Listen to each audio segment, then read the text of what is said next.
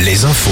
Le point sur l'actualité, Denis Lebars, bonjour. Bonjour Nico, bonjour à tous. Un trafic encore très fluide sur les routes du Grand Ouest ce matin. Quelques ralentissements sur le périphérique sud de Nantes et à la sortie de Tours sur l'A10 en direction de Poitiers.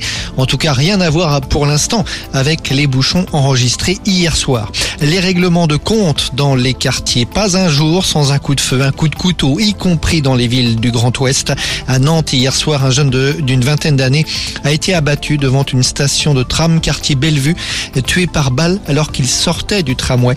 Les coups de feu ont été tirés par le passager d'une moto, comme dans les films, mais cette fois, c'était bien la réalité. Dans la Vienne, terrible accident du travail hier à Chouvigny alors qu'il utilisait un tracteur tondeuse. Un employé communal est tombé, accidentellement dans la rivière La Vienne.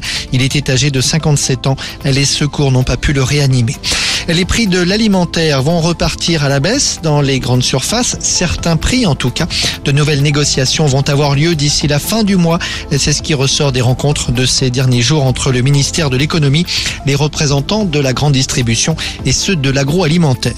Brigitte Macron aux eaux de Beauval. Hier, elle s'est rendue dans le parc animalier du Loir-et-Cher pour dire au revoir à Yuan Meng, le panda dont elle est la marraine et qui doit quitter le zoo pour la Chine en juillet.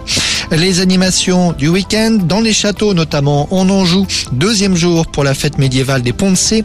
Au château de Saint-Mémin, les animations commencent aujourd'hui, c'est jusqu'à dimanche. Dans le ciel, les cerfs-volants sont à la fête aujourd'hui et ce week-end sur les plages de Saint-Brévin et de Talmont sur Gironde. Grand rassemblement de spécialistes, de cervolistes comme on dit. Et puis dans le Maine-et-Loire, l'Anjou Loire Challenge aujourd'hui sur l'hippodrome du Lion d'Angers. C'est la plus longue course hippique d'obstacles du monde, 7 km 300. Cette course existe depuis 2005. C'est à partir de 18h en fin d'après-midi aujourd'hui. Voilà pour l'info. Excellente journée à tous.